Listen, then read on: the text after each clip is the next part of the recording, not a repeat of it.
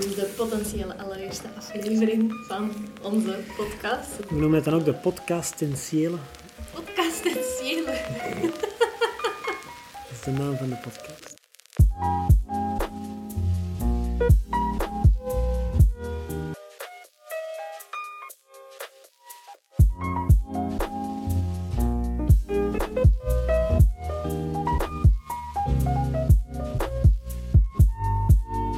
Welkom bij de allereerste aflevering van onze podcast. Hier praten we met ondernemers, creatievelingen over hun werk, hun levensweg in de hoop dat we daar andere mensen mee kunnen inspireren en motiveren. Hier bij mij zit het creatieve brein achter de website julian.be, schrijver van het inmiddels befaamde, maar vooral zeer geliefde boek Songwriters. Occasioneel acteur in onder andere een videoclip van Dimitri Vegas en Like Mike.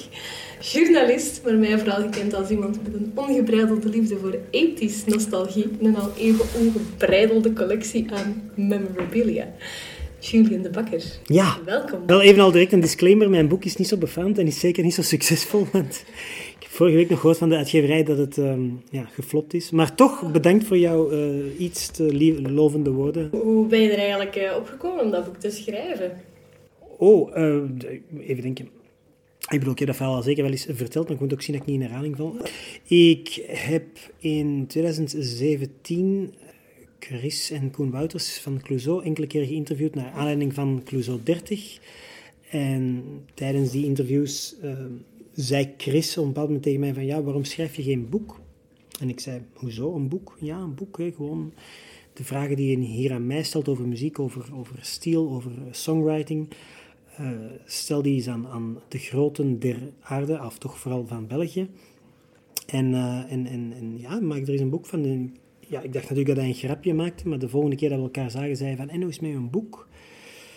En dan vroeg ik hem, ja, maar wil je me dan effectief helpen? Hij zegt, ja, ja, ja, ik, ik open mijn adresboekje voor jou, ehm, maar jij moet wel de moeite doen, jij moet een uitgeverij zoeken. En zo geschieden, dus ehm, ik heb ben dan... nog niet bij de, bij de kleinste uitgeverij graag. Ja, bij Lano. ehm, dus ik heb die dan gemaild. Die mm, uitgever non-fictie, Maarten, die was meteen enthousiast. Die zei van, kunnen we eens spreken? Dit moest ik naar Tielt komen, dat is in het diepe West-Vlaanderen.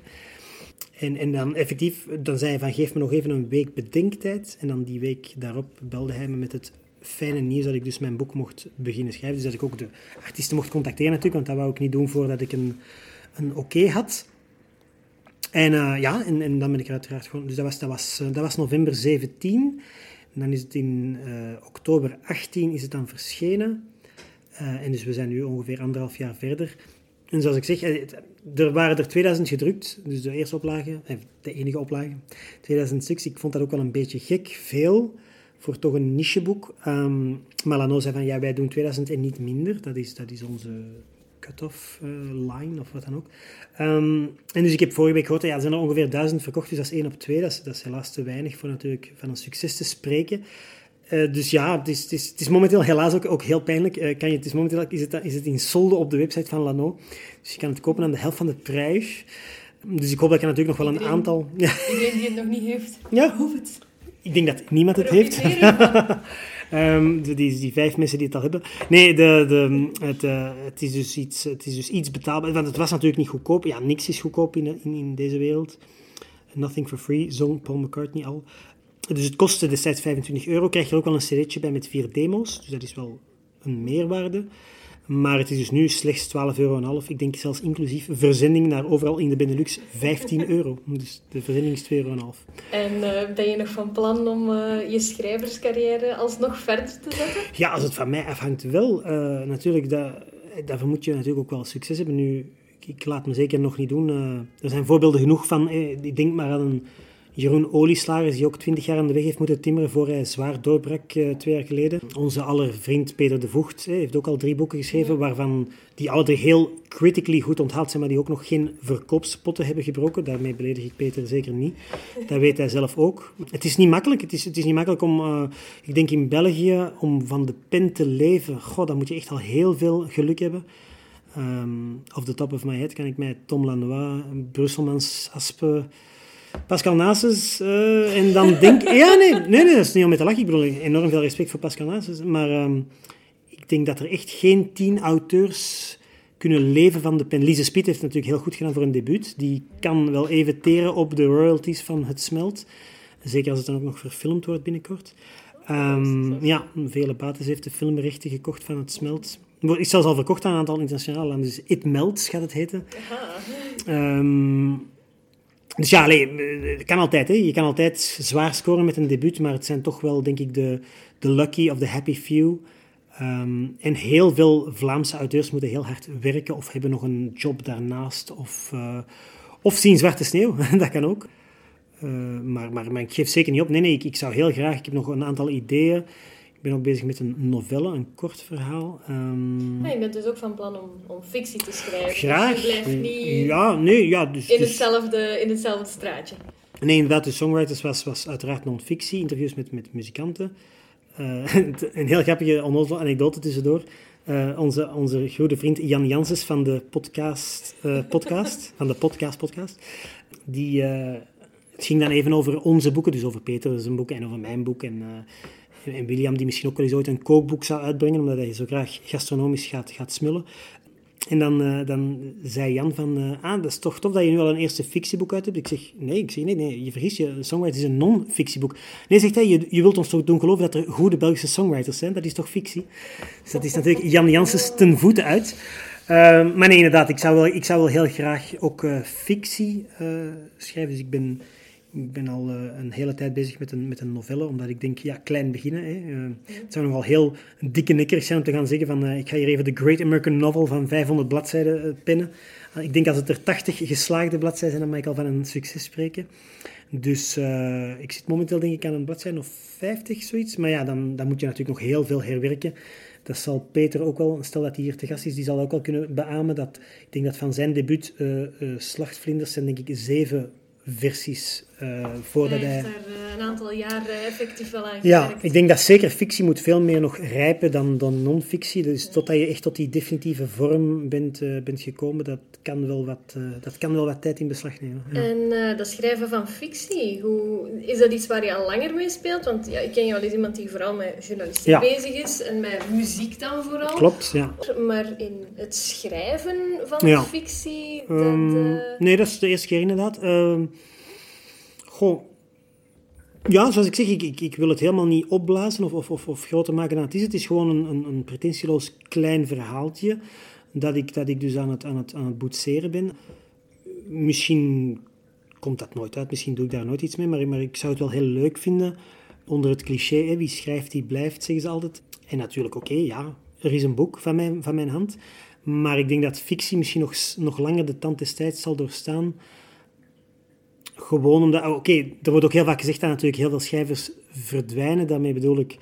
Ja, wie leest er bijvoorbeeld vandaag nog iemand als Aster Birkhoff of... of uh, goh, moet ik zeggen?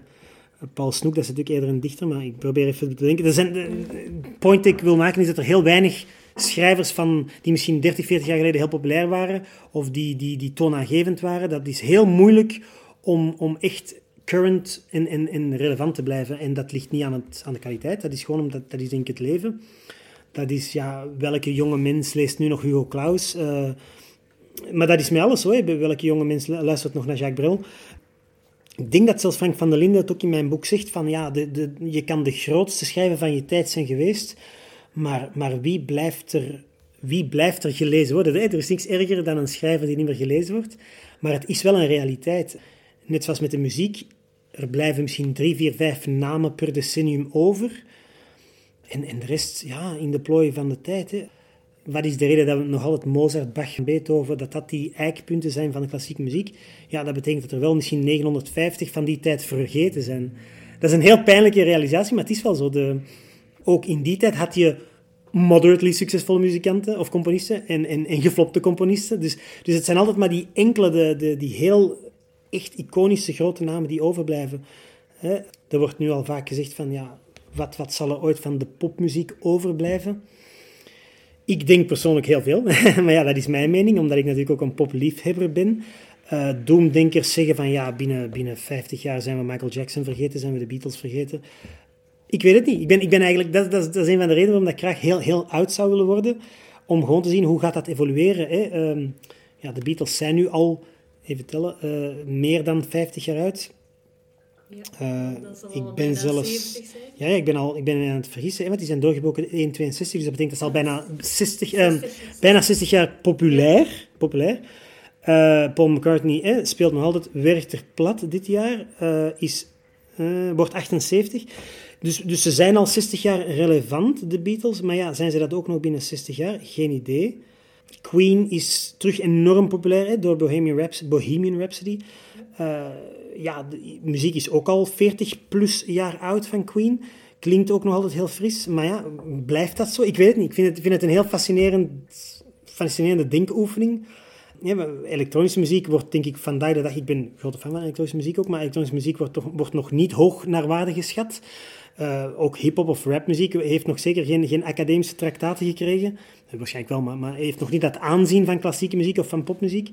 Maar hoe gaat dat evolueren? Eh, Gaan wij misschien binnen 50 jaar zeggen van, oh, weet je nog, eh, Eminem, de, de grote denker van zijn tijd? Geen idee. Toen, toen de Beatles begonnen was dat ook van, wat voor een... Wat voor een Ja, lang- langharig. Langharig Ja. ehm, eh, en, en, en dat vind ik dan ook zo grappig, omdat uiteindelijk de Beatles, als je dat vandaag bekijkt, is dat toch heel braaf. Ik bedoel, kijk hoe, maar, maar, maar die zijn nooit opruiend geweest. Ja, oké, ze zeiden dan misschien iets schrof over de Queen, over de, over het, eh, de, de adel van Rattle Your Jewelry. En dan, en dan de, de heel vaak fout begrepen uitspraak van John Lennon van Bigger Than Jesus, wat hij dus niet bedoelde. Zo, of toch niet bedoelde als wij zijn groter dan Jezus, maar dat ze dus bekender waren op een bepaald moment.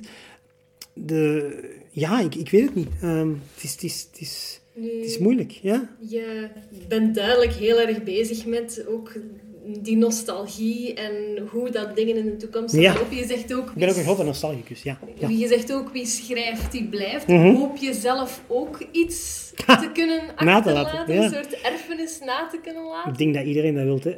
Goh, ik, ik wil nu echt, eh, en, en dan ze zeggen vaak de Vlaming is vals bescheiden, maar ik wil echt niet overdrijven of mijn eigen werk. Nee, ik denk niet dat ik wat, wat ik tot hiertoe heb gepresteerd, zal zeker niet blijven, denk ik. Dus daar, moet ik toch nog wat meer boterhammen voor eten, denk ik.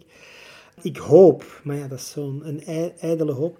Ik hoop effectief ooit iets te maken dat de tand kan doorstaan. Maar opnieuw, ten eerste, wat is het dan, die tand?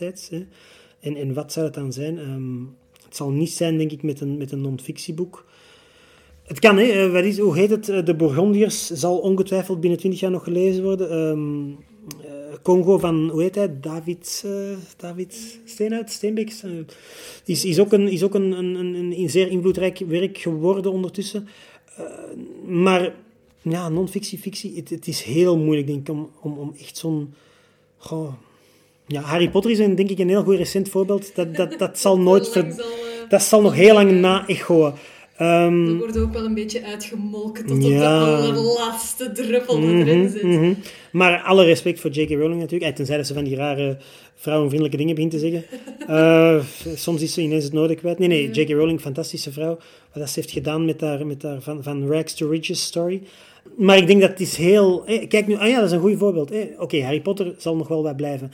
Maar je hebt dan zo die hoogste gat van, van al die young adult literatuur. Ik denk dat daar al heel veel van ver- vergeten is. Want welke jongeren lezen vandaag nog de Hunger Games? Welke jongeren lezen Ja. vandaag nog, wat is de Maze Runner of Twilight zelfs? Twilight zijn op de golf van, Ja. van die... Van die... Twilight heeft 60 miljard exemplaren verkocht, maar leest er vandaag nog één jongere Twilight? Geen Ik denk idee. dat heel veel van die boeken ondertussen al in een kringloopwinkel zijn beland. Ik heb een heel, dat is een heel foto, je moet maar eens googlen. Er is een kringwinkelfoto van alle Fifty Shades of Grey's. En zijn ze, in Amerika kunnen ze daar zo Arc de Triomphes van bouwen. Maar echt, dat is, dat is geen joke. Hè. Dat is echt, je kunt daar zo heel de stapels... En, er zijn zelfs kringwinkels in Amerika die hem zelfs weigeren.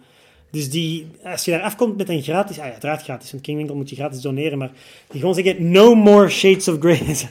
Ehm, er is een tijd geweest dat Belgische kringwinkels video, video's weigerden, dus vi- videocassettes. Grappig genoeg, want alles komt terug.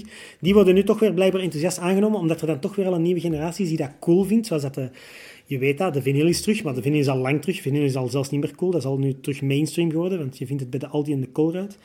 Ehm, nu, ja, echt waar. Hey, ik zeg Colruyt of Aldi, maar het is gewoon, als je daar, als je daar ligt, dan weet je dat, het, dat je terug... toch iets meer van de sfeer van, Ja. het, eh, van, van de fatkat of zo. Ja, ja ook, mijn, ook mijn favoriete plaatwinkel, hashtag eh, staf, geweldig. Maar mijn point was... eh, ja, cassettes zijn nu ook terug.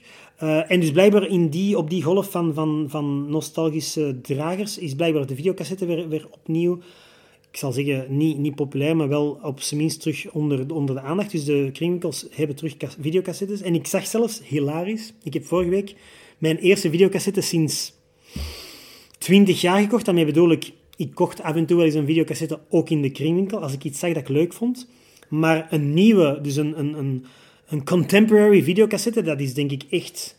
Goh, ja, 2001 zal dat zijn. Want ik, heb, ik heb ongeveer de laatste ja, videocassettes. Ja, uh... commercieel heb je ze tot 2006 gehad, zoals dat altijd is. Je hebt zo altijd die overgangsperiode tussen. Uh, altijd, ik bedoel, er is altijd een periode dat een, dat een current format blijft uitbollen en een nieuw format. Eh, die, die wisselwerking, zoals dat je.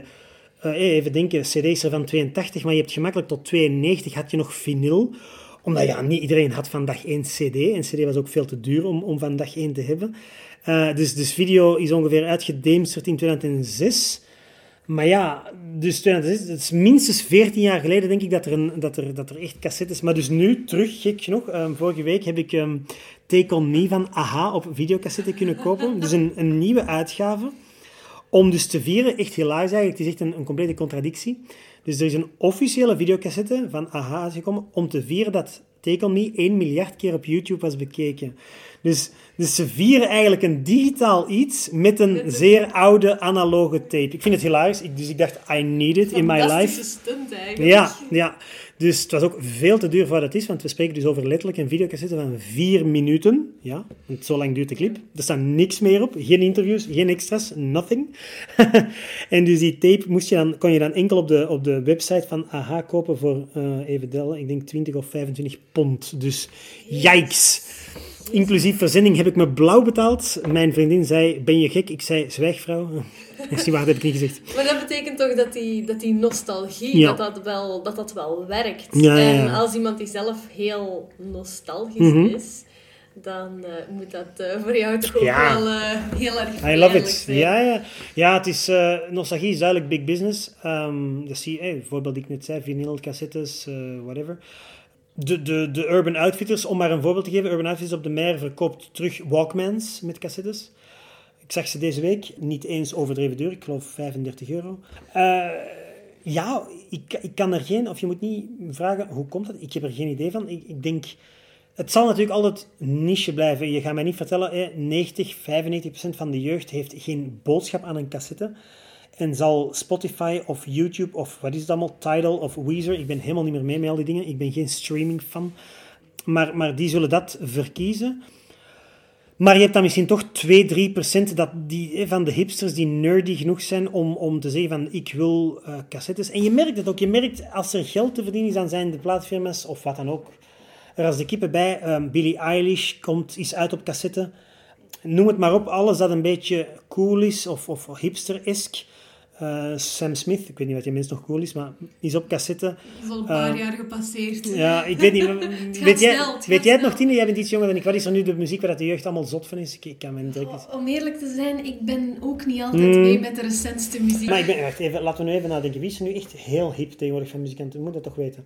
Allee, bijvoorbeeld uh, dingen, ja, hoe heet hij? Um, Post, Post Malone of zo, of, of, ja. of ASAP Rocky. Die mannen zijn ook op cassette tegenwoordig. Uh, zelfs Zwangere Regie, hè, de Belgische hip-hop ah, ja. trots, is ook op cassette. Heeft zelfs zijn eigen Walkman uitgebracht, om iets te zeggen. Hoe graaf is dat trouwens? Uh, kost helaas 80 euro, anders had ik hem meteen gekocht. Dus ja, het, het is... Maar, het blijft natuurlijk enorm niche. Maar toch, ja, het, ik, ik denk als, het, als, als de platenfirma's, of, de, of wie dan ook, de boekenuitgeverijen of, of de filmmaatschappij als ze merken, zeker in deze tijden van dalende inkomsten, eh, als er ergens nog een paar een quick buck kan gemaakt worden, dan zullen ze het niet nalaten om het uit te brengen. En ik vind dat natuurlijk leuk, want ja, by all means, eh, als morgen de, de videocassette of de laserdisc eh, terugkomt, of de minidisc hopelijk, dan, dan, dan, ben, ik er, dan ben ik erbij, dan, dan, dan zeg ik sign me up. Ik weet niet of dat jij, ken jij het fenomeen van de, de Record Store Day elk jaar? Ja dus binnenkort is het weer, derde, de derde zaterdag van april is het Record Store Day. Uh, ik, tot mijn grote blijdschap zag ik al, dus er zijn dan op de website van Record Store Day, kan je dan de, de, de releases zien die gaan uitkomen. dus al een beetje watertandend uh, kan je al eens kijken. En er is natuurlijk ook een Nederlands of een Belgische Record Store Day um, uh, website, want een aantal releases zullen natuurlijk nooit in Amerika uitkomen, dus die, maken die zijn dan nog wat specialer. Hè. Bijvoorbeeld Gorky brengt een, uh, een, komt een EP-box uit met vier, vier um, maxi-singles van Gorky. Uh, dus dat is al fijn, want dan weet je al, dat is enkel in België, dat zelfs in Nederland zijn die niet bekend. Um, zeker zelfs eigenlijk enkel in Vlaanderen, want, want Wallonië kent ook Gorky niet. Maar wat zag ik, waar was ik al direct excited voor? Er komt dus ook een cassette van Bonsai Records. En nu weet ik niet of dat Bonsai Records jou nog iets zegt, maar dus dat was... Eind jaren negentig had je dus... Uh, zeker Peter, Peter zal daarop raven. Um, uh, dus eind jaren 90 had je dus de, de, de, de bonsai. Dat was, een, dat was een, um, ja, een beetje een subcultuur of een stroming binnen de trance. En dan had je dus die bepaalde... Ja, je weet, de Belgen zijn heel... Ja, Belgen zijn trendsetters in de trance. Dus uh, dan had je artiesten als Yves de Ruiter, The Rebel, The Rebel. Hoe zou ik het zeggen? Al die, al die muzikanten, laten we zeggen 96 tot en met 99, was bonsai echt zo'n beetje toonaangevend. Zelfs een aantal jaar geleden was er nog een, een bonsai feestje, dus dan met al die ondertussen ook al 40 of 50-plussers DJ's, die dan hun, uh, hun krakende hits van de jaren 90 speelden. Laten we zeggen, het succes van iemand als Reggie of, of, of uh, hoe heet de andere? Wouter, nu ben ik het kwijt. Wie is de man van Silver? Oh, Wouter van Dissel? Nee, ik ben fout. Um, het is een schande dat ik het niet weet voor een alleged muziekjournalist. Maar wie het weet mag het in de comments zeggen. Uh, Wouter van, van Silver. Alleszins, die mannen zijn eigenlijk allemaal een beetje schatplichtig aan dus die Bonsai Records. En, uh, en dus ik was enorm excited om te zien dat er dus een soort best-of uitkomt op cassette. Speciaal voor Record Day. Ik kan me niet voorstellen op hoeveel exemplaren. Ik, ik denk dat er niet meer dan 100 of 200 kunnen zijn. Maar rest assured, dag van Record Day. Ik zal er staan om mijn Bonsai cassette te gaan uh, oppikken in de Fat Cat. Want ja, dat wil ik natuurlijk niet missen om, uh, om lekker te raven as if it was 1997. Ja, dus ik vind het geweldig dat ze dat uitbrengen. Ik vind het fantastisch. Nu, uh, die, je bent duidelijk een uh, nostalgicus mm. before it was cool. um, ik ben eigenlijk nooit cool geweest, maar goed, oké. Okay. misschien binnenkort wel. Uh, maar je hebt inderdaad ook wel een, een collectie van een aantal obscuurdere dingen, zoals laserdiscs ja. en minidiscs. Ja. En nog een aantal andere... Ja, ik ben een grote fan van eigenlijk retro slash obsolete slash flopped media. Dat vind ik het leukste. Ja. Omdat, net zoals ik ook de underdog altijd zal steunen, um, vanuit een soort... Ja, ik, ik, ik, ik, weet dat niet. Zo die, ik ben ook een enorme fan van zo al die films over underdogs. Zoals als zo de, de loser die het haalt, de From Zero to Hero, daar kan ik echt van, van genieten.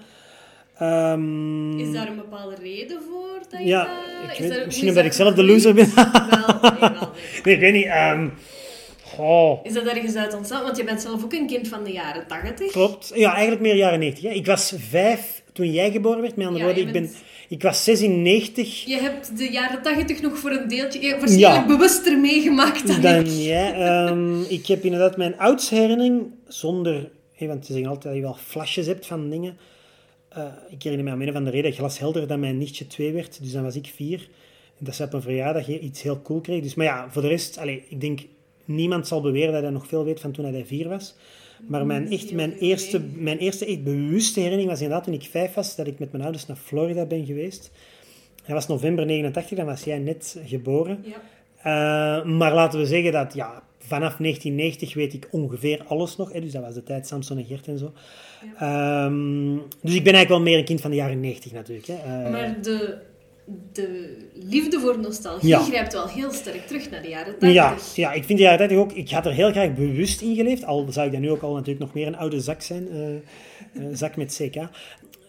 Ja, de jaren 80... Het is een, natuurlijk een cliché dat huizen hoog is. Maar in alles, uh, esthetiek, film, muziek cultuur, zelfs kledij, heel fout, I know. Maar ik vind alles van de 80s enorm aanlokkelijk. Um, mijn favoriete films zijn uit de 80s, mijn favoriete muziek is uit de 80s. Mijn, ik ben ik, favoriete boek, uh, dat zal wel. Dat weet ik nu even niet. Ik heb, ik heb eigenlijk nog nooit nagedacht over wat is nu mijn favoriete boek. Maar toch, laten we zeggen... Oh, uit welk jaartal komt dat? Ja, dat is gek dat ik het even niet weet. Nee, als je mij nu zou vragen op, op, de, op, de man, op de wilde boef, wat is jouw favoriete boek? Ik weet het niet, maar een van mijn favoriete boeken is zeker uh, Olle van Guus Kuijer. Uh, en ik denk, maar dat is nu wel erg dat ik dat niet weet, ik denk dat dat van 90 is of 91. Ik denk dat dat van de jaren 80 is. Oh, de eerste jaren ja. 90 kun je nog wel beschouwen als een uitloper van de jaren 80. Ja, de epauletten en de... Um, permanent. Ze zijn niet op nieuwjaarsnacht verdwenen. Het zou Dus- eigenlijk hilarisch zijn. Ja. Nee, dat zeggen ze inderdaad vaak. Dat, dat, dat- zeker 1990 en 91 hebben nog heel veel ethisch invloed. Kijk naar bijvoorbeeld de geweldige Coco Flanel. Dat is pure ethisch, hè, wat dat Placide Smelkens eh, draagt. Beste naam die ze ooit hebben bedacht voor een Vlaamse film trouwens. Ehm, maar wacht, we waren op dat punt. Hoe kwam je? Jij vroeg van, ah ja, ethisch. Dus ja, hoe komt dat ethisch? Ik weet dat niet. Er is iets aan de ethisch dat mij enorm, enorm eh, bevalt. En, en ja, als, als, eh, eh, had ik een tijdmachine, eh, dan zou ik denk ik inderdaad wel 5, 6, 87 eh zo eens willen, eens willen bezoeken. Gewoon eens kijken, hoe, hoe was dat toen? Een DeLorean Ehm, om terug te reizen. Ja, ja, ik ben aan het sparen. Hè. Ehm, Wil je echt een DeLorean? ja, ja, eh, ja. Mijn kopen? leven zal niet compleet zijn zonder een DeLorean. Eh, Elke man, of elke, als ik nu elke man, elke MVX eh, heeft, een, eh, heeft een levensdoel nodig. En mijn, een, van mijn, een van mijn levensdoelen is zeker een DeLorean kopen. Eh, helaas weet jij ook dat dat heel duur is. Ja, en er zijn er ook Ehm, niet zoveel meer. Nee. ik denk ook niet dat er nog veel zijn die rijden. Als Ja, dat is het cliché. Ehm, nee, ze- ze- sommige rijden wel hoor, laten we het daarop houden. Ehm, er wordt altijd een beetje mee gelachen met de DeLorean. Die, ja, die viel wel eens stil.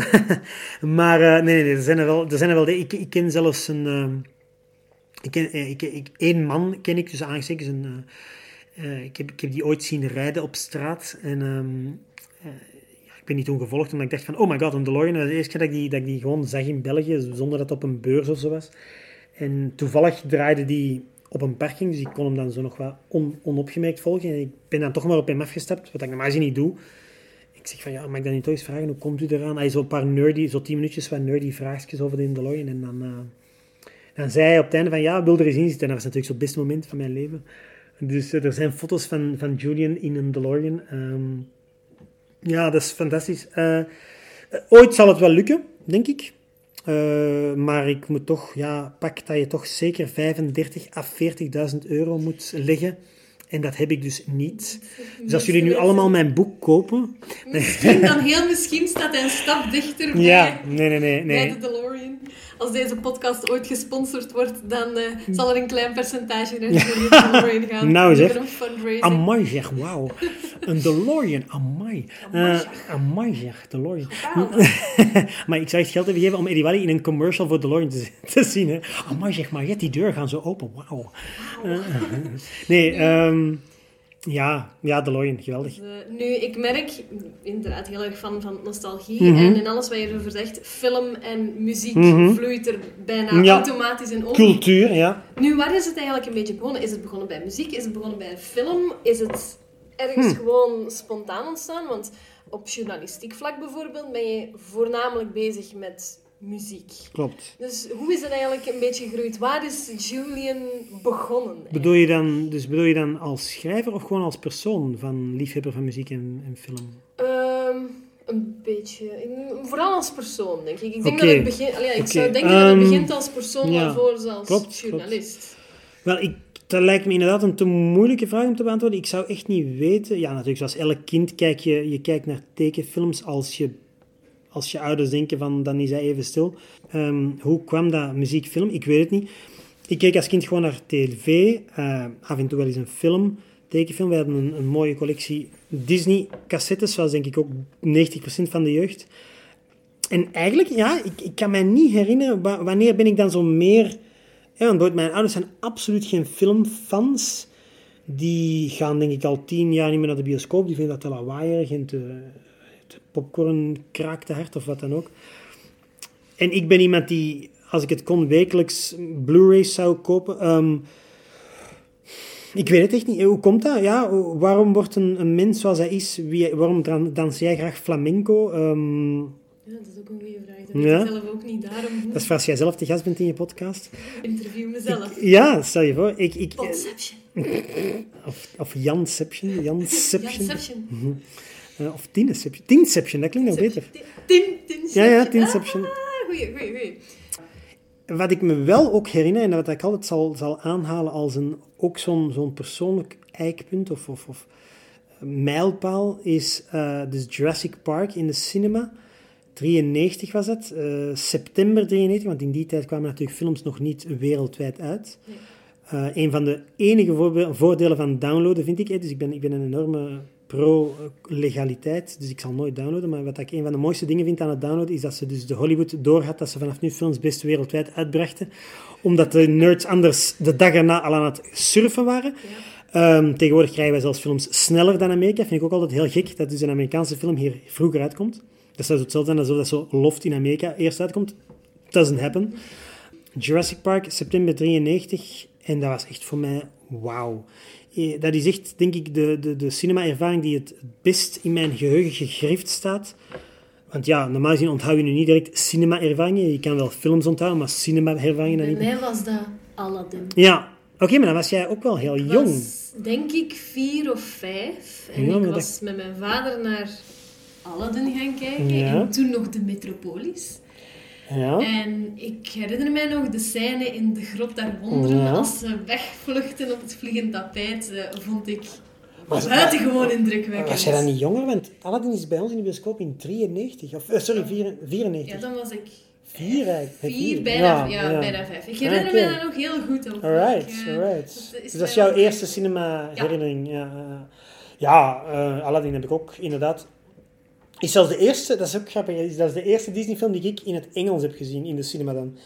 Ehm, we zijn zelfs twee keer gaan zien. Dus één keer met mijn nichtje, die toen ja, twee jaar jonger nog was. Dus de eerste keer in Nederlands. Nederlands, want de Vlaamse versie bestond Nee, dat nog- bestond er nog bestond niet. er nog Bestaan maar- Nederlands. bestaan maar sinds Toy Story. En dan dus mijn ouders, die dan toch toen blijkbaar het belangrijk genoeg vonden, omdat ze hadden gelezen dat hè, de onaanvolgbare Robin Williams zo fantastisch was in, in, in Aladdin, eh, zijn we die dus een tweede keer in de bioscoop gaan zien. En ja, was, Engels ja, ja, Ja, ik heb dat ook pas jaren later Ja. ontdekt, dat Robin Williams ja, de genie Ja, ja, ja. heeft Eh, ingesproken. geniaal. in Nederlands had Ja, ja, ja. ja. En, en het gekke is dat eigenlijk Robin Williams, ik denk, rest in peace, ik mis hem nog elke dag. Ehm, ik, ik denk dat Robin Williams ook niet heeft beseft wat hij heeft veroorzaakt. Daarmee bedoel ik posi slash negatief. Positief is dat hij dus ja, een van de allerbeste natuurlijk ooit is. Ik bedoel, er, is, er zijn weinig betere stemacteurs dan, dan hij geweest.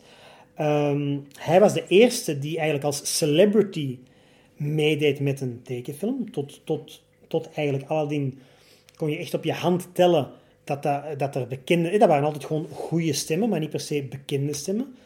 Robin Williams, eh, dus changed the scheme of, of changed the game, was daar ook heel correct in. Die zei van, ik wil eigenlijk voor een habbekrats dit doen. Hij zegt, het is ook maar een paar uurtjes werk in de studio. Ehm, wilde dus, eh, wilde dus eh, zoals ze dat in het Engels zeggen, for scale. Dus dat betekent dat ik de barema van Hollywood, dus dat hij het absolute minimum werd betaald. Eh, maar op één voorwaarde, zei hij, ik wil niet de focus van de marketingcampagne zijn. En dat heeft Disney dus flagrant Ja, daar heb ik Ja. ooit iets van gezien, dat Disney daar een beetje zijn voeten aan heeft Enorm, geveegd En eh, dat, ja, eh, dan heeft was- gemaakt dat hij ook niet in het vervolg... Klopt, klopt. Dus hij was heel boos, want hij zei, jongens, ik doe hier ten eerste voor peanuts, en dat is echt peanuts, ik denk dat hij 30 of 40.000 dollar, dat klinkt voor ons heel veel, maar dat is in Hollywood Ontzettend peanuts. weinig. Dat is echt peanuts. En ik denk dat, de, dat, dat tegenwoordig een, een voice actor kan, kan direct 5, 6, 7 miljoen dollar vragen. Dus hij zei, maar mijn enige voorwaarde is, jongens, ik wil niet de focus van de marketing zijn. Wat doet Disney? Ja, bam, de eerste poster, enkel Genie. Eh, geen Aladdin, geen Jasmine, geen Jafar. Eh, dus Romeo zei, "Bo- ik bol het af, eh, zoek het zelf maar uit. Dus inderdaad, de sequel, Return of Jafar, is dan de ook wel heel getalenteerde Dan Castellaneta, die wij allemaal kennen als Homer, Homer Simpson. Maar die toch niet zo goed was als Robin Williams. En dan hebben ze het gelukkig bijgepraat. En dan heeft hij dus voor de, de, de tweede sequel, de, De Prince King of of Thieves... Nee, Prince of Thieves? King of... King of Thieves. Je hebt gelijk. Prince of Thieves is een andere film. Ja. Dat is Robin Hood. Amai. Woe. Eh, met, met, met Kevin Costner. Ehm, nee, inderdaad. King of Thieves, eh, waarin dat dus Aladdin met zijn vader kennis maakte. Spoiler alert, na 24 jaar. En dat is terug met Robin Williams. En dat was dan ook weer, dan hebben ze weer die fout gemaakt, want wat staat er dus op elke VHS-cassette? Starring Robin Williams. Dus Disney, leer nu toch eens van je fouten. Ik snap er niks van. Ik mag dat ook zeggen, want ik heb aandelen van Disney, dus ik mag kritiek geven op Je Disney. hebt aandelen Ja. van Disney. Weinig hoor, weinig. Ik heb, ik heb 15 aandelen. Ehm, maar toch een goede investering geweest, want toen ik ze kocht stonden ze 33 dollar en vandaag staan ze 130 dollar. Dus had ik er toch maar Niet 1000 slecht. gekocht, dan was ik nu rijk. Dan kon ik een DeLorean cash betalen. Helaas. Dus, Eh, eh, ik was nog een point aan het maken, of Ja. jij was een point aan het maken. Dus de, je hebt Aladdin gezien. Ehm, En dus inderdaad, Robin Williams heeft eigenlijk een beetje de game veranderd. Sinds Aladdin, honderden bekende stemmen die hebben meegedaan. En want dan het jaar erop was het Lion King. Met, ja, begin maar, hè, dan was het James Earl Jones, Jeremy Irons, ehm, Matthew Broderick. Allee, de ene na de andere topnaam. deed mee in Lion King. Ehm, Dat was pas een eh, Aladdin is van 92, bij ons 93. Lion King is van 94. Zat Beauty and the Beast er nog ergens tussen? Of kwam die Dat is ervoor? 92. 92? Ja. Eh, sorry, sorry. Beauty and the Beast was 91. 91. Aladdin Oh. 92. 93 is er eigenlijk geen Disney film verschenen. Nee. Eh, dan 94 Lion King, 95 Pocahontas, enzovoort enzovoort. Ja, Ja. En dan zijn ze eigenlijk bijna één per jaar gaan doen, want er is dus een tijd geweest.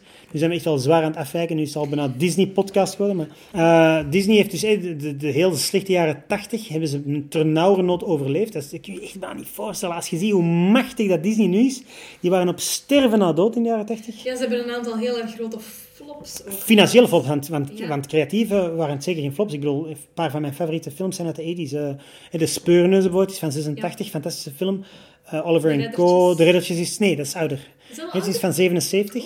Ehm, maar, maar alleen, jaren 80 hebben echt een paar zeer... ehm, de Black Cauldron, zeer onder, underrated. Tar- Taran in het overkijken in Ja, het Nederlands. Fantastisch donkere, heel goede donkere Ik heb film. die gezien, maar Ja, vond die een beetje... Ik, ik, ik merkte daar al wel wat dat Disney-probleem had. Ja, ja, ja, maar ja, dat, dat, dat was echt creatief. eh, en, dan, en dan dus de triomfantelijke return, dus in jouw, in, ja, in jouw gezegende geboorte, ja, 89, de, de Little Mermaid, allemaal dankzij Tine. ze, voelde, ze voelde de geboorte van Tine, moet hier met de geboorte van Disney. Eh, dus de kleine Jans Zemermin. met ja. En, dus, en dan eigenlijk, dat is inderdaad gek, dan hebben ze dus... Ja, dan was het pas twee jaar later eh Beauty and Beast, een jaar later Aladdin, twee jaar later Lion. Dus, dus toen was het echt nog wel een beetje krabben om, om eigenlijk een beetje dat creatieve team up to speed. Maar dan eigenlijk, vanaf dan was elk jaar weer een film. Ehm, en dan waren, ze echt terug, dan waren ze echt terug vertrokken. Maar dan dus eigenlijk hebben ze ook weer een paar inzinkende jaren gehad. Hè. Dus bijvoorbeeld eh, Her- Hercules, eh, Mulan, Tarzan hebben minder gescoord dan zou mogen. Tarzan is een beetje het einde geweest van de Disney Renaissance. Klopt. En En dan, hebben ze hun format ook een beetje Ja. veranderd. Klopt. En dat Ehm, werkte niet heel Ik heb die ook nog niet gezien. Hoe Ik komt heb die dat? wel gezien. Het gekke is, zoals elke 14, 15-jarige, dan, dat is het moment dat je te cool vindt voor Disney. Dus ik heb destijds Hercules, Mulan, Tarzan gemist. En ik heb ook enkel nog maar Hercules ingehaald. Dus ik heb Mulan en, en, en, en Tarzan nog nooit gezien. Eh, maar dan eigenlijk, eh, triomfantelijk zijn ze teruggekomen met, in 2001 met eh, The Emperor's New Groove. Hè, ehm, eh, hoe heet dat in het Nederlands? Keizer Cusco. Ja. Fantastisch grappige film, beetje Tex Avery-achtige madcap cartoon. Hetzelfde jaar hebben ze ook een zware flop gemaakt, maar die wel een van mijn favorieten is, is Atlantis, The Lost Empire. Zeer mooie film. En aan het jaar daarop zijn ze bijna failliet gegaan aan dus de gigantische, hebben ze echt 100 miljoen dollar mee verloren met Treasure Planet. Die was ook Ik vind die, heel goed. ik vind die geweldig. Dat is mijn mening. Ik vind die echt fantastisch. Ik zal die Ja. blijven verdedigen. Ik heb... ehm, Maar je, je- maar je hebt altijd wel iets gehad met, zoals je al eerder had gezegd, met zo wat de, de, de obscure en de mislukte. Maar dan, dan, dan zou het bijna klinken alsof dat ik het ervoor doe. En dan, dan ben ik heel Nee. hipster. Dat wil ik zeker niet doen. Maar ik vind echt, luisteraars, als jullie Treasure Planet niet hebben gezien, die kans is vrij groot. Want ik denk dat maar drie op tien Belgen die hebben gezien, of, of wat dan ook.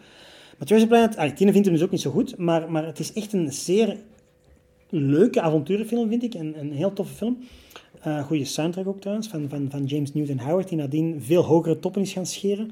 Onder andere The Dark Knight Rises. En, en eh ah, dingen, Blade Runner 2049 heeft hij ook gedaan. Vond ik Ehm, trouwens een, een, een waardige opvolger. Zeer de goede film, ja, ja, ja, ja. Een van de betere sequels. Maar dus om heel dit lange verhaal full circle te brengen, dus hoe komt het dat ik eigenlijk van film ben gaan houden? Geen idee. Ja, dat is er denk ik gewoon. Hè. Gewoon spontaan gegroeid. Jurassic Park is dus zeker een goede katalysator geweest. Eh, twee jaar daarop heb ik dan Back to the Future leren kennen, wat dat dan zou uitgroeien tot mijn favoriete film. Een hele leuke. Ja, Staat ja. op Netflix. Maar grappig genoeg, ik heb het gemerkt. eh, Back to the Future 1 staat op Netflix. Back to the Future 3 staat op Netflix. Maar Back to the Future 2 niet. dat is En- wel heel gek. Ik ben een beetje van het principe, ik kan 3 niet kijken voor ik 2 heb gekeken. Dus ik moet eerst 2 nog een keer eh, te pakken zien. Ze zijn gelukkig heel goedkoop op eh, DVD slash Blu-ray. Waarschijnlijk Ja. gaan ze ze hier aan de overkant hebben. Hier aan de overkant eh, Maar die is daar. is de laatste videotheek van Alright, Antwerpen. cool. Ik hou van Dus, eh, videotheken. nog wel iets Ik, eh, ja, daar moeten we misschien eens naartoe met een, met een videocamera. Ik, ik lament nog elke dag het feit dat videotheken zijn verdwenen. Ik, eh, ik, ik oh man, ik Ja, was zo'n dat fan. ook Ik was zo'n fan, ja. Ik vond dat ook heel leuk. Dat was ook een, dat was zo een uitstapje Ja. als kind. Dat Ik deed dat heel graag op zondag. En dan kreeg ik 100 frank. 2,5 euro voor de, de, de na 2001 geboren mensen. Ehm, ja, ik, eh, ik, ja dat was, ik vond dat heerlijk. Dan zo op zondag gaan snuisteren. Kijken naar de hoezen. Zoiets denken, zou dat een goede film zijn? Dat niet weten. Dat, dat niet kunnen opzoeken op internet. ehm, een kaartje pikken dan. Hè, dan, was dat, of als er zo'n nieuwe film uitkwam, dan weet ik nog goed. Onze Videoland in Edegem, die had dan zo een hele wall met diezelfde tapes. Dan waren dat zo 30 tapes van dezelfde film, van de film van de week of de film van de maand. En Ja, dan de waren- nieuwe films ja, die dan ja. binnen waren. En die je dan meestal maar één dag meenemen. Ja, ja, en dan was dat ook, eh, hadden jullie dat ook met de kaartjes die je moest pakken? ja. En dan waren die allemaal weg. Met de populaire film, ik, ik probeer nu even iets te bedenken, dat ik echt mij nog levendig herinner. Eh, ah ja, dingen. Dat was niet eens zo'n zot populaire film, maar toch in de... Dus gewoon, die was nieuw, dus Ja, iedereen moest die hebben. Dingen. Escape from L.A., het vervolg op New York van John Carpenter met Kurt Russell. Die was dan uit in 96. Ik had die gemist in de cinema. En ik, eh, papa, papa, mijn papa was grote fan van New York, dus van, van Escape from New York, deel 1. Een van de weinige films dat dus mijn vader echt oprecht fan van is, want dat is dus geen filmfan. Ehm en, eh, en, papa ook zo van, ja, ja, ja, als die uitkomt de eerste dag, we gaan die direct huren, want ik wil dat weten hoe dat verder gaat. En, eh, en effectief ook zo'n hele rij en allemaal lege kaartjes en zo, ah, fuck, fuck. Ja, dat was, dat was echt een... En nu, dat vind ik dan zo jammer, hè, dus videotheken zijn eigenlijk echt weggepest door ja, Proximus slash Belgacom. Eh, sorry, dat is hetzelfde. Ja. Telenet, Telenet slash Proximus. Proximus, die, nee, ja, die hebben dat echt vermoord. Want ik, ik, ik zal het nooit begrijpen dat mensen blijkbaar vrolijk 6 euro betalen voor één dag een film. En dan blijkbaar 3 euro in de videotheek te veel vonden. Gewoon dat ze dus te lui zijn om eh, uit hun zetel te komen. Ik, ik zal het nooit begrijpen. In, in geen 100 jaar zal ik 6 euro voor, voor, een, voor een film te betalen, ah, voor te huren. Dan koop ik liever hem, hem op DVD een aantal maanden later. Ehm, maar blijkbaar dus, ja, 90, 95% van de mensen vond dat gemakkelijk.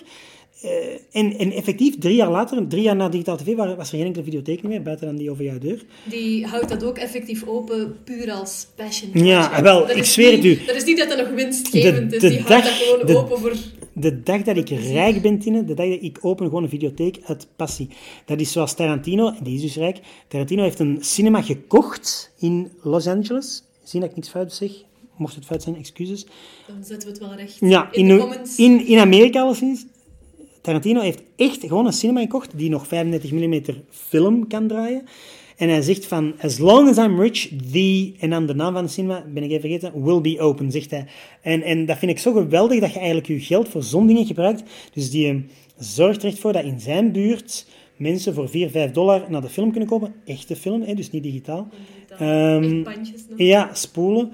En dan denk ik van, wauw, dat is tenminste een nuttige... Je je die drugs pakken of whatever doen, of, of eh, duizend Been in het graf staan. bijvoorbeeld. En, en Tarantino steekt zijn geld in de cinema en denkt van, ja, dat is nu eens, die heeft het begrepen. Daar moet u inderdaad uw geld in steken. Net zoals dat je inderdaad, als je geld hebt, dan open het toch in godsnaam een videotheek. Dat is toch gewoon leuk. En dan heb je gelijkgestemde zielen. Dan weten sowieso dat er een... Er komt een moment, ik zweer het u, er komt een moment dat dat nog winstgevend gaat zijn. Want er gaat een moment komen dat dat weer cool is. Dat de jeugd ook denkt van, oeh, een dvd huren, how odd. Dat moet ik doen, dat moet ik met mijn hipstervrienden doen. Ehm, Netflix, ja, ja, ik heb het ook. En ja, Sex Education is geweldig en Stranger Things is allemaal leuk. Maar het is echt niet de end-all be-all. Want eh, het filmaanbod op Netflix vind ik echt huilen met de pit op. Ja, het valt soms ook een beetje tegen. Als je de goede eruit hebt gehaald, is Jongens, toch, eh allee, nou eens even serieus. Buiten dus de recente films en dan een beetje 90s, een beetje 80s. Probeer eens een film uit de jaren 50, 60, 70 op Netflix te Nee, zoeken. Dat vinden al nauwelijks. Om nog maar te zeggen over, ik zeg maar iets, Gone with the Wind of wat dan ook. Eh, jaren 20, 30, 40, dat bestaat gewoon niet volgens Netflix. De film is uitgevonden in 1980, denk ik, volgens Netflix. Trouwens ben ik heel erg fan van oude classic Ja, Hollywood-films. ja. Enorm. Dus ik vind het ook zeer jammer dat daar maar zeer weinig van op eh, Dus, Netflix te eh, vinden is. En dan nog het belangrijkste, ik had het er onlangs over met een, een vriend van mij. Hè, streaming, allemaal goed en wel. Maar ja, als jouw internet ineens in de straat uitvalt, en dat kan nog altijd, ja, dan heb je die avond wel geen tv of, of, of geen film. Eh, eh, stel je voor, je nodigt een paar vrienden uit, filmavondje, wie brengt de popcorn? Jee, hebben we. Oei, geen internet. Ah ja, spijtig. Want er zijn, er zijn, er zijn blijkbaar heel veel mensen die tegenwoordig ook gewoon geen dvd-speel niet meer hebben. Geen. Ik denk altijd van, hoe kan dat? Is dat dan niet ergens... Ja, tien en En een PlayStation 2, Ah, kijk, waar dat ook, ook nog op kan. DVD, yes. Dus je hebt al een backup. Ik vind dat soms heel raar om te horen dat, dat mensen echt oprecht zeggen van ja, ik heb geen dvd-speel meer. En dan ga ik niet zeggen, ik zal te laat zijn om te zeggen van wat dat je moet doen. Maar dan denk ik van, maar is dat dan geen niet meer gewoon van vroeger, ergens in je kelder? Blijkbaar niet, mensen doen het dan weg of zo. Zolang dat iets werkt, doe ik iets niet weg. Ehm, ik, ik, had onlangs, ik had onlangs een mini-Twitter-discussie, groot woord, want ik ben altijd heel beleefd op Twitter. Maar ehm, een meisje zei, een Nederlands meisje, eh, zei van... ehm, dat ze elke, wat was dat nu weer? Ze had Portrait d'un- d'une jeune fille en feu. Ik heb hem nog niet gezien, maar dus volgens heel veel mensen de beste film van vorig jaar, Franse film. Eh, en dus die Nederlandse griet, of dat meisje, zei van ja, ik heb hem gehuurd, dus hè, ook weer zo voor 24 of 48 uur. En eh, ik ga hem, ik ga hem non-stop bekijken en ik wil elke frame inkaderen, zus en zo. En ik antwoord gewoon heel vrolijk. Ik zeg van ja, als je hem dan zo fantastisch vindt, waarom koop je hem dan niet gewoon op DVD? Dan kan je hem oneindig vaak bekijken. En zegt ze, maar ik heb geen dvd-speel niet meer. Ik zeg, oké, snap ik, moet kunnen. Eh, ik zeg, maar op je computer dan of zo? Ja, maar ik heb ook geen dvd-drive meer in mijn computer. Nee, de, de, Eh, mijn laptop ja. ook niet meer. Daar kun je dus Ja. niets eh, meer insteken. En dan zei ze zelfs nog, is ja. dat heel vervelend als je nog ergens oude software hebt van Mm. een of andere printer die je dus niet meer kunt installeren. Vertel mij wat van. En, en dan zei ze nog als, en dan zei ik nog als laatste strohalm. Ze van, ja, kunnen hem dan niet bijvoorbeeld je laptop verbinden met tv? Ja, maar ik heb ook geen tv meer. Oké, dus dan was ik uitgepraat. Dus, maar ik vond het eigenlijk een beetje sneu dan van dat meisje, voor, voor dat meisje. Ja, dat ze dus eigenlijk die film dan maar 48 uur had en dan daarna zou ze hem opnieuw moeten kopen voor 6 euro of, of huren. Dan denk ik van, dan kan je misschien toch al beter dan de, de iTunes-versie kopen, voor dan misschien 15 euro of zo. Ik vind het een heel vreemde, het is een, het is een vreemde tijd geworden dat mensen... Alles wordt gedigitaliseerd, Ja. maar je hebt eigenlijk niks meer om tastbaar. En, en, en nog erger vind ik, en dat beseffen denk ik te weinig mensen, is ook, het is dus niet van jou. Hè. Je koopt eigenlijk, je koopt een file, of je koopt eigenlijk meer een, een licentie. Je koopt het recht om iets te mogen beluisteren slash bekijken, spelen. En dan denk ik ook opnieuw, ja, als morgen iTunes zegt van, ah ja, we zijn de rechten kwijt op die film, ja, dan heb je dus je film niet meer. Hè. Dan denk ik van, hmm, hmm, hmm, ja, toch niet zo geweldig. Dus ik ben toch blij met mijn veel te veel dvd-schijfjes in de kast. Nu, eventjes, een heel verhaal rond, Ja. rond, rond film. Knip hier vooral in wat niet interessant is, Tine. Geen probleem. Cut it down to five minutes. Film, muziek, nostalgie en dan ben je journalistiek gaan studeren. Nou, Hoe ben je daar eigenlijk op gekomen? Want voor iemand die dan zo een, een duidelijk diep gewortelde liefde heeft voor de film, nou. Eh, zou je dan misschien denken dat je misschien zelf ook in die richting eerder zou gaan studeren. Ah ja, film, ja. Je dan film zou gaan studeren. Maar je hebt dan gekozen voor journalistiek. Ja. Waar kwam dat idee dan eigenlijk van? Goh. Hm. Had je toen al ergens ambities om in die... eh, in, in, in muziek of in film te gaan verder groeien, maar dan in, in het journalistieke gegeven? En... Een goede vraag. Ik denk, maar nu zit ik echt maar live te denken. Als mensen mij vroegen, dus als ik opgroeide, dus laten we zeggen tussen 9 en nu 13 of zo, wat wilde later worden? De clichévraag. Of in vriendenboekjes. Veel gekke dingen gezegd als kind op dat vlak. Even een zijsprong tussendoor. Toen dat Aladdin uitkwam, heel, no kidding, ik heb ooit geschreven in een vriendenboekje, wat wil je laten worden? Een geest in de lamp. Ik vond dat zo cool. En ik had dus duidelijk de film nog niet begrepen, want hé, je weet wel, itty bitty tiny living space. Allee, ja, het is dus... eh, eh, Massive cosmic ja, phenomenal cosmic power. Ja, ja, ja, living ja, Dus het is helemaal niet all that it's uh, meant to, be. Allee, ik bedoel, het is, het is helemaal niet cool om een geest te zijn, want je moet luisteren naar een, naar een meester, je bent een slaaf. En je moet tot in de tienduizenden oneindige jaren moet je, moet je wensen vervullen. Maar ik vond dat blijkbaar... Ik had dus de film niet begrepen. vond de hele magie daar rond En ik vond gewoon. Robin Williams cool. Ik bedoel, wat, wat deed hij in godsnaam? Zo van... You ain't never had a friend like me. En dan was hem Elvis, dan... dan eh, can your friends do this? Allee, dat was... eh, ja, dat was gewoon graaf. Zwart, daar even los. Ehm, als mensen mij vroegen, wat wil je later worden? Dan zei ik heel vaak dus dat ik eigenlijk filmrecensent wilde worden. En ik weet niet van waar. Echt, dat zijn van dingen dat je als kind niet meer kunt achterhalen. Maar ik had dus altijd een voordeel. Ik las als kind ook al heel graag de... Focus bestond toen nog niet. Dat was toen nog de, de bijlage bij de, bij de Weekendknak. Dus Weekendknak had een apart katern met filmrecensies van Patrick Duinslager. En ik las ook heel graag het boekje van... eh, je kon voor 20 frank, een halve euro, kon je een boekje kopen bij Kinepolis, eh, de Cinescoop. En daarin stonden van die geweldige filmrecensies. Ehm, zoals een kind van 11 of zo dat te veel tijd heeft. En ik denk dat we toen allemaal te veel tijd hadden, want er was ook nog geen internet en geen... Allee, veel minder eh, verstrooiing. En dus ik, ik heb die filmrecensies van dat boekje echt al tientallen keren herlezen. En ik vond dat zo... Om een of andere rare reden, want ja, dat is niet dat dat het meest glamoureuze bestaan is, denk ik, filmjournalist. Maar ik vond dat precies keigraaf. Dat je zo... Ging naar de première en dan misschien nog even een interview op de rode loper. En dan ging je schrijven over de film die je had gezien. En, en, en, en gek genoeg, er is een moment geweest dat ik dus filmrecensies schreef als 12-jarige. Dus ik heb echt nog op mijn eerste Mac-computer. ehm, ik schreef dus recensies van films, maar dus ook heel vaak van films die ik niet eens had gezien. Want ja, een 12-jarige gaat niet wekelijks en zelfs niet maandelijks naar de film. Dus ik zag misschien ja, 5, 6, 7, 8 films per jaar met mijn ouders. En dat was dan vaak eh, een Disney-film of wat dan ook, de Pixar. En toch ik er dan, slaagde ik erin om, om filmrecensies te maken. Van dus, ik kan me zo echt herinneren, bijvoorbeeld Trainspotting, die ik uiteraard niet mocht zien, want ik was Te jong. kinderen niet toegelaten. Braveheart heb ik ook nooit in de cinema gezien.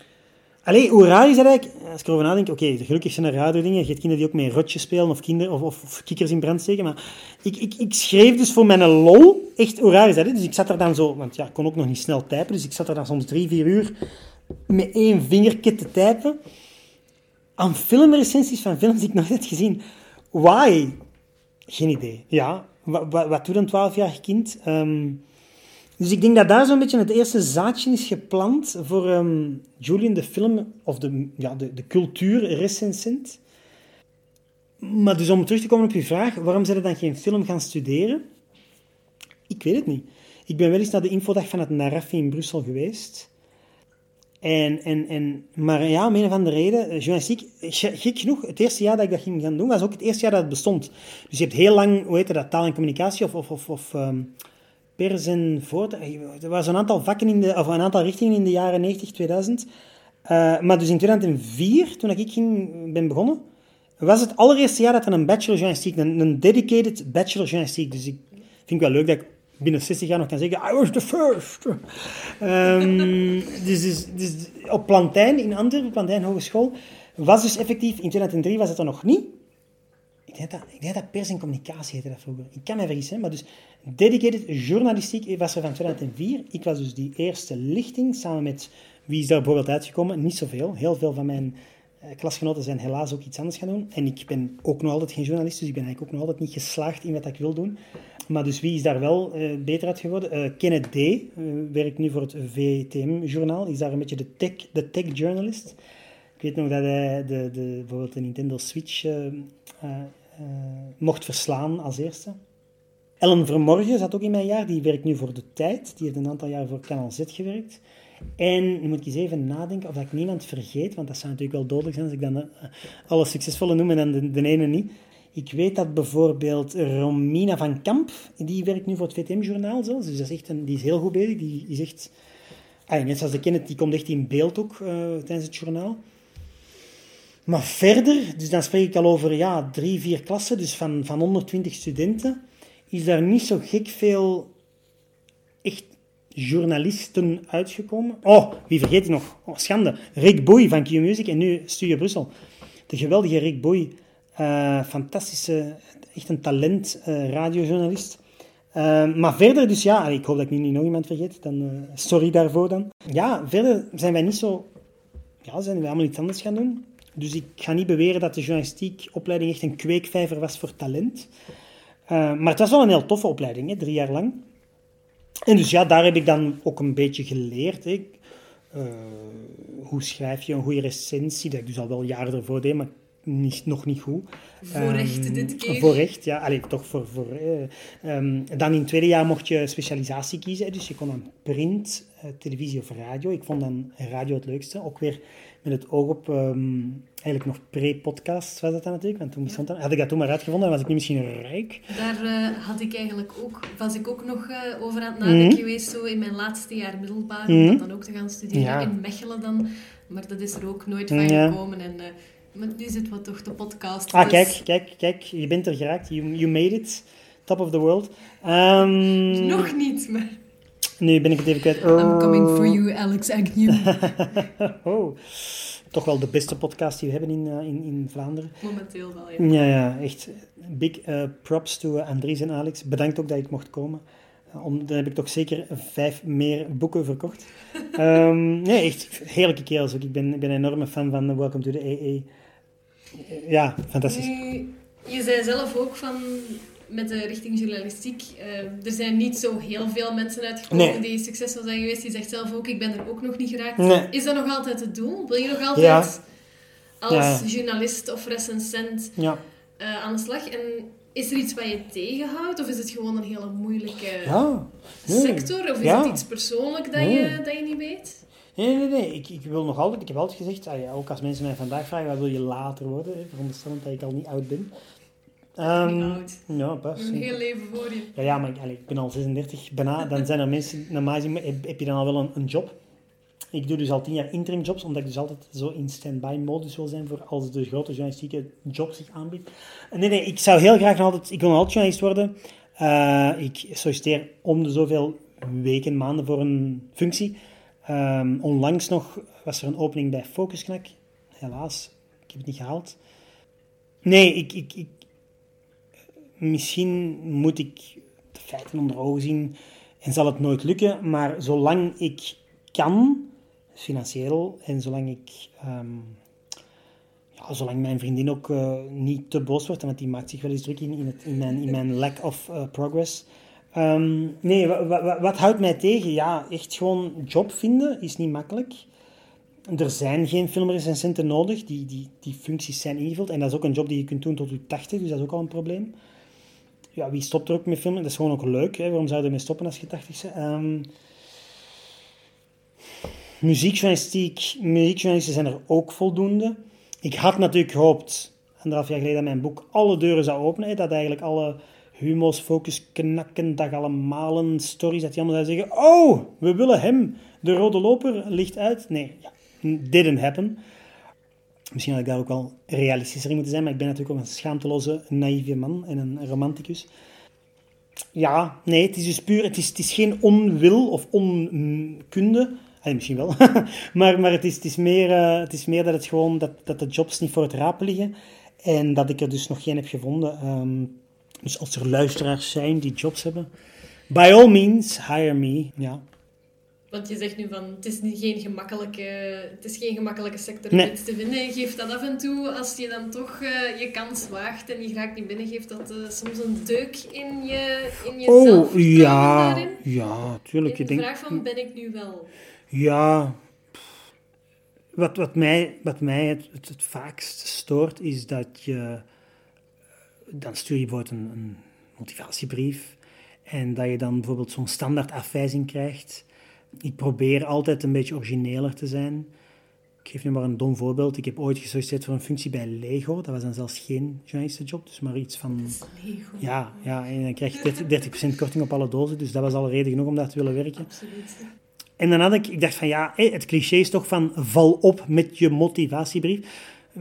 Doe niet het, het- hetzelfde kunstje dat iedereen doet. Dus wat had ik gedaan? Ik had zo'n fotostrip gemaakt, zoals in de tijd van de Joepie nog. Dus een aantal foto's, ik denk een zestal foto's met dan Lego-figuurtjes in een pose en dan met tekstballonnetjes. Ik weet al niet meer dat was iets van, oh ja, Lego Braschaat is looking for a new assistant, dus en zo.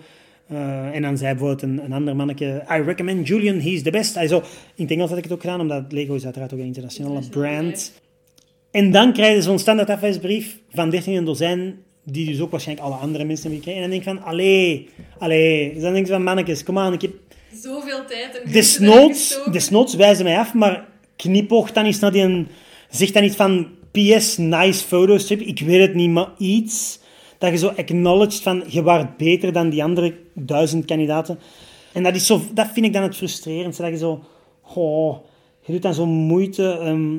En wat aan mij dan nog het allerhardste stoort, is dat je dan weet dat misschien op dat moment de juiste persoon, de juiste plaats, is dat misschien iemand eh, met het juiste diploma, marketing of whatever. Maar dat kan evengoed iemand zijn die misschien geen affiniteit heeft met Lego. De, en dat is echt geweten, hè? de grootste CEO's, ik zal nu maar zeggen, Didier Bellingen van Proximus, rest in peace. Ja, hé, dat zijn dan van die mannen die gekend zijn, 350.000 per jaar. Allee, topjobs, CEO. Maar dat zijn mannen die worden geheadhunt, die worden gescout. En die zijn dan de juiste man op de juiste plaats. Maar dat zijn misschien niet eens fans van het bedrijf.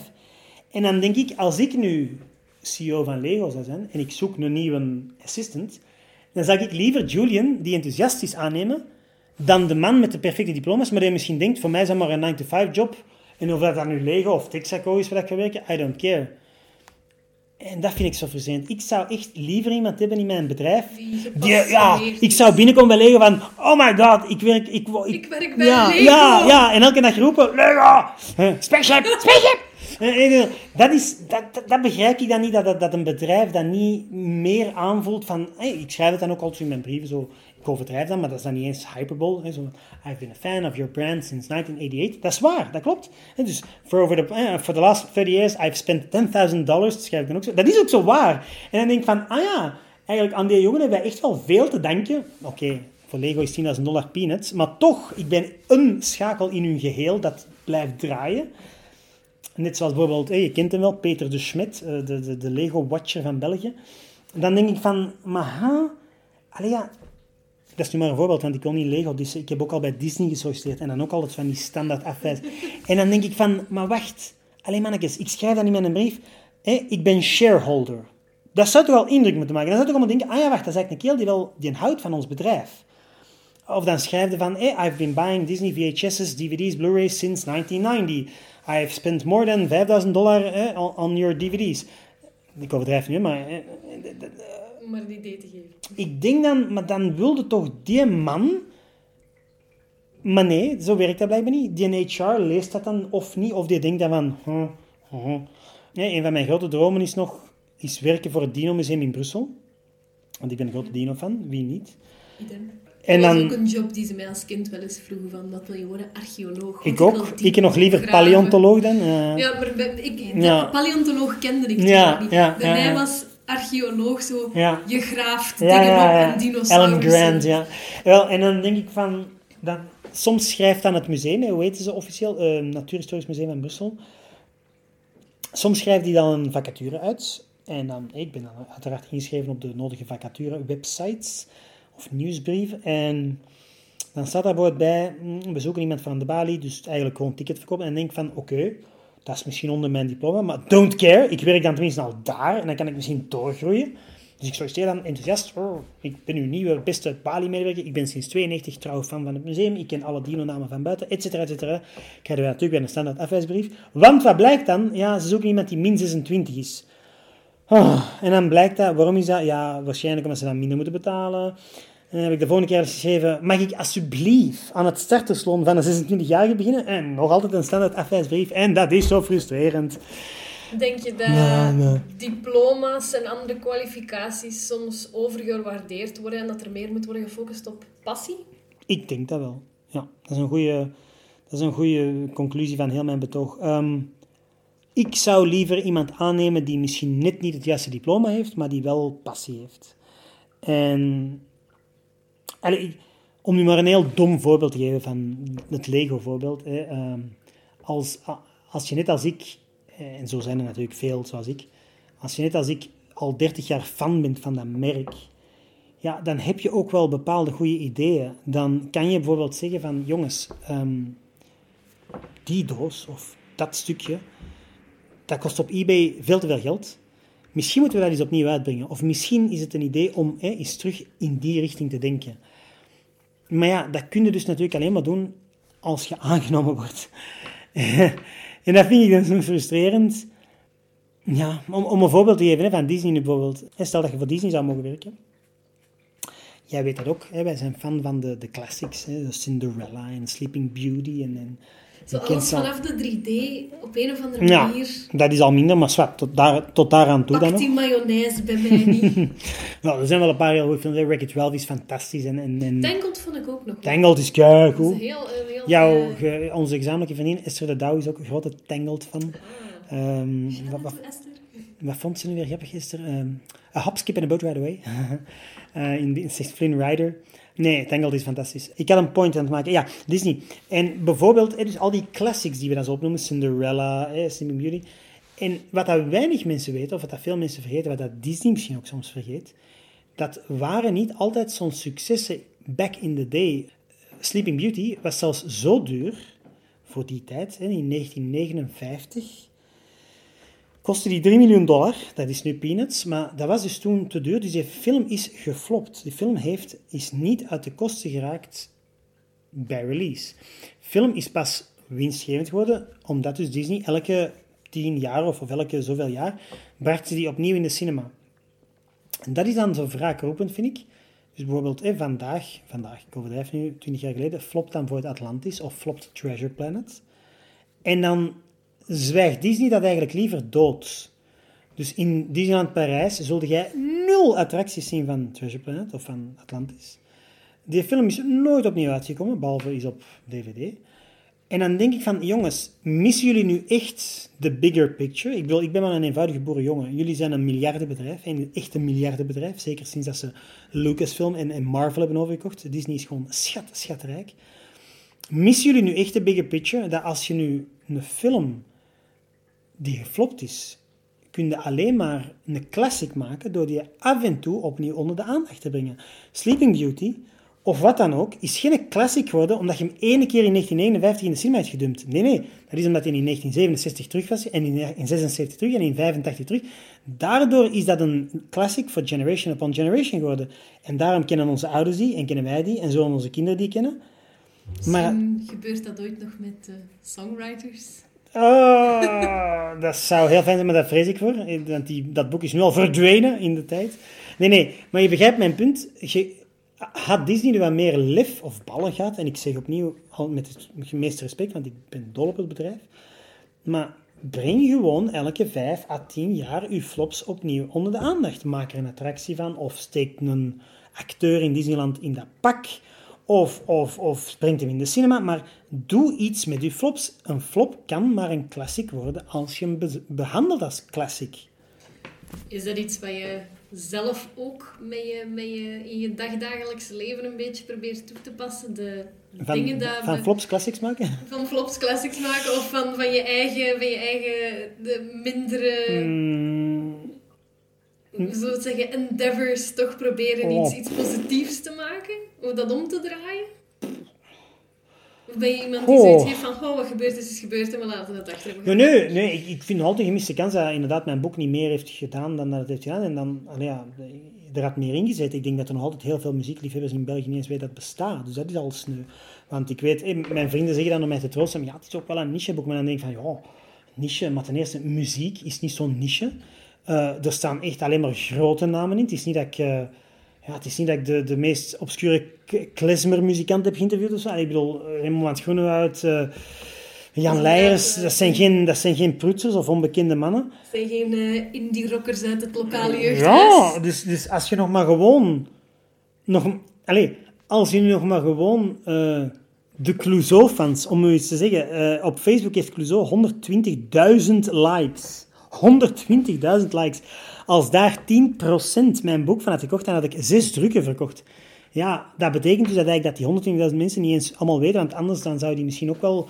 Het boek heeft een voorwoord van Chris Wouters. Er staan mooie foto's in van de gigantisch getalenteerde Els van Opstal van Chris Wouters. Dus ik kan me voorstellen dat 10% van de fans dat wel wilt hebben, dat boek. Dus er is, ja, er is te weinig bekendheid of ruchtbaarheid. Is er dan ehm, te weinig promotie gemaakt? Of ik wil, er weinig interesse? Ik weet het niet. Ik, weet niet. Ik, wil, ik wil zeker niet met, met, met vingers wijzen, want, want daar, daar kom je nergens mee en dan, dan sla je je eigen ruiten in. Dus, dus, dus ik weet niet wat er gebeurd is. Het is, het is wel een feit dat ik ehm, bijvoorbeeld toch ook nog wel zelf wat heb moeten doen. Uh, bijvoorbeeld de, het, het kranteninterview en het Alex Nieuw interview en ik vergeet één ding nog, Radio 1 interview. Ja, die drie, laten we zeggen, die drie zijn misschien de grootste pushes geweest van misschien toch dan duizend en geen 200 exemplaren verkocht hebben. Ja, die drie grote interviews heb ik wel zelf moeten regelen. Heb ik zelf moeten mailen of bellen met, met, met de respectievelijke journalisten. Maar opnieuw, geen vingers wijzen, want, want er komen ook zoveel boeken uit. Ik heb eens gehoord dat er in België blijkbaar op, op wat was het, op één week of zoiets komen er 200 nieuwe boeken in de Belgische boekhandel. Ja, dat is gewoon veel te veel. Dan, dan is het echt bosbomen. Allee, hoe ga je dan opvallen? Dan heb je waarschijnlijk wel geteld twee, drie weken. En daarna, de, de, de, boekhandel mag zelfs je boek terugsturen als het onverkocht is. Ik weet dat hij, hij lag in elke standaard boekhandel, dat is heel fijn, want dat is ook geen evidentie. Boekenwinkels moeten een boek aankopen. Hij lag in elke standboek en hij lag ook in elke Carrefour hypermarket. Dat is ook, ook geen evidentie. Dank u, Nicky van Carrefour, die, die dat heeft geregeld. Maar dan vroeg ik natuurlijk, hij stond zelfs in de eindejaarsfolder van, dus dan denk je van, ja, nu gaat hij toch wel uh, de deur uitvliegen. Maar ja, dan vraag je na eindejaar aan Nicky van, en hoe heeft hij verkocht? En zegt hij, ja, in alle Carrefour samen toch maar, wat was het, 70 stuks? Ja, dat is natuurlijk veel te weinig, want misschien had de Carrefour er 500 ingeslagen voor, hun, voor al hun winkels. Ik denk dat natuurlijk 430 terug gaan naar Lano. Ja, dat is niet goed, hè. Dat is niet goed, dat, dat is niet goed. Maar hoe komt dat opnieuw? Ik wil ook wel gerust mee akkoord staan. Misschien was het ook gewoon voor veel mensen niet interessant genoeg. Of was het te nerdy, of was het te, te niche, ja. Ik heb ook heel veel exemplaren wel gratis weggegeven aan mensen dat ik dus dacht van, die kunnen misschien wel wat influencen, een lelijk woord. Ook dat is niet zo geweldig fameus gelukt. Maar opnieuw, ik, wil, ik ben niet depressief. Hè. Het, uh, het, het, het, het, het, had leuk geweest als ik drie drukken had verkocht. Maar um, ja, ik maak opnieuw het voorbeeld, of ik geef opnieuw het voorbeeld van Peter, die drie mooie boeken heeft geschreven, heeft ook nog geen, heeft ook nog, wacht ook nog op zijn doorbraak. Het blijft in Vlaanderen. Pak nu bijvoorbeeld iemand als Maarten Ingels, zeer getalenteerde dichter, slash, heeft ook een eerste een fictieboek gemaakt een paar jaar geleden. Ja, heeft ook niet de grote cijfers gehaald. Ja, het is, het is moeilijk. Is gewoon moeilijk. Ondanks het uh, wat uh, tegenvallende ja. resultaat, blijf je toch wel verder met het, uh, met het idee en ook met de ambitie van schrijven ja. zitten. Dus je blijft wel... Je, je blijft wel hoopvol, ja, je blijft wel ja, ik ben, ja, ja, ik ben een eeuwig optimist, ja, zeker. Ja, ik, ik, allee, ja, er zal wel een moment nog komen, denk ik, dat er misschien wel iets, iets lukt. ik ben zo momenteel aan het afsteven op de, op de 12 stille, 13 ongelukken uh, loopbaan, maar... Um, wie weet is die dertiende job wel ineens de job van mijn leven. En dan ben je weg natuurlijk. Um, nee, ja. Maar ik denk dat misschien interessant om is, aan jou, of is aan jou te. Jij bent ook iemand die, hé, jij bent nu 30. Jij studeert ook al heel lang. En heel veel heb jij al gedaan? Ja, um, ook wel een beetje een, een brokkenparcours geweest met, met uh, vallen en opstaan. Ja, hey, ik bedoel, de, laten we zeggen, je bent 30. Er zijn mensen die misschien al zeven jaar werken van jouw leeftijd. En mm. ik werk en ik studeer en ja. ik werk en ik studeer er tussendoor dus, een beetje. Ik heb ja. geen, um, geen normaal parcours nee. min Dus jij weet het net als ik ook dat het niet makkelijk is. Ik weet ook niet nee. wat dat jouw einddoel zou willen mogen zijn. Wel, dat wil ik eigenlijk eerst, om, om het ah. ongeveer af te ronden, ja. vragen. Um, wat is je einddoel en wat, is, wat zou voor jou misschien de ideale, ja, ja, het ideale einddoel zijn, de ideale job, de ideale... Mm -hmm. Ja, dat is een beetje de, de Friedel-vraag. Moet het beste nog komen? ja, moet het beste nog komen? Mm, dat hoop ik natuurlijk, uh, dat het beste nog, nog moet komen. Als je mij carte blanche geeft, dus hè, uiteraard als er geen financiële of wat dan ook borders zijn. Ik heb een aantal dromen, hè, dus los van DeLorean kopen en, en World Peace. En die, die DeLorean komt er nog wel, denk ik. World Peace uiteraard ook en, en Cure AIDS en zo. Wat mijn egoïstische dromen zijn, dus mijn dromen, niet voor een betere wereld. Um, ik zou heel graag meespelen in een Amerikaanse of een Britse film.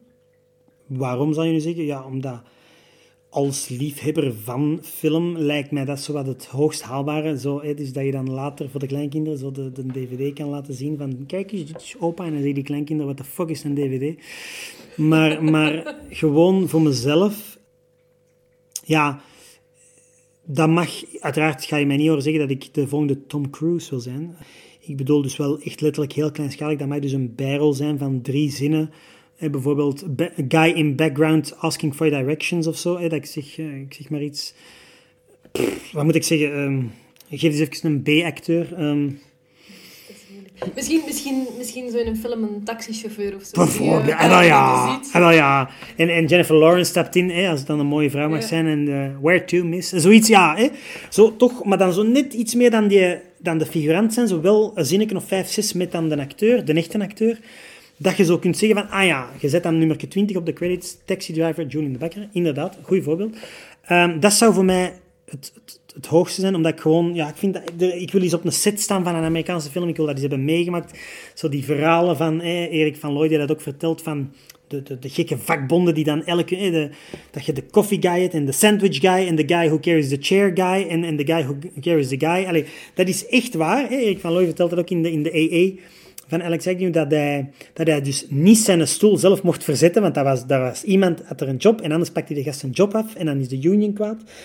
En dan denk ik van, dat is hilarisch, ik wil dat gewoon eens meemaken, zo eens met een eigen stoel of wat dan ook. Hè. Niet Oh, moeten oh. verzetten. Ja, nee, nee, nee, nee, nee, nee, dat, nee, nee, zou ik, een, nee, nee, nee, nee, nee, daar- nee, zou ik echt een hele slechte voor zijn, want dat zou ik ook al niet, dat zou ik niet kunnen verdragen, dat, dat, dat- ik zou ook mijn Dat eigen stoel... dat als job ook heeft. belachelijk, of zo de sandwich guy. Nee, nee, nee. Ik zou ook een hele slechte zijn in dat systeem waarschijnlijk. Eh, maar ik wil het gewoon eens meemaken. Ik wil eens op een set staan. Ik wil, dat eens, ik wil, eens, wil eens regieaanwijzingen krijgen van... Dat mag de grootste slechte regisseur zijn, de grootste hack die er in Hollywood rondloopt. Eh, weet ik veel wie, ik ga geen naam noemen, maar, maar dat lijkt me heel leuk. Gewoon, dat lijkt me, mag dus ook Brits zijn, een film, punt.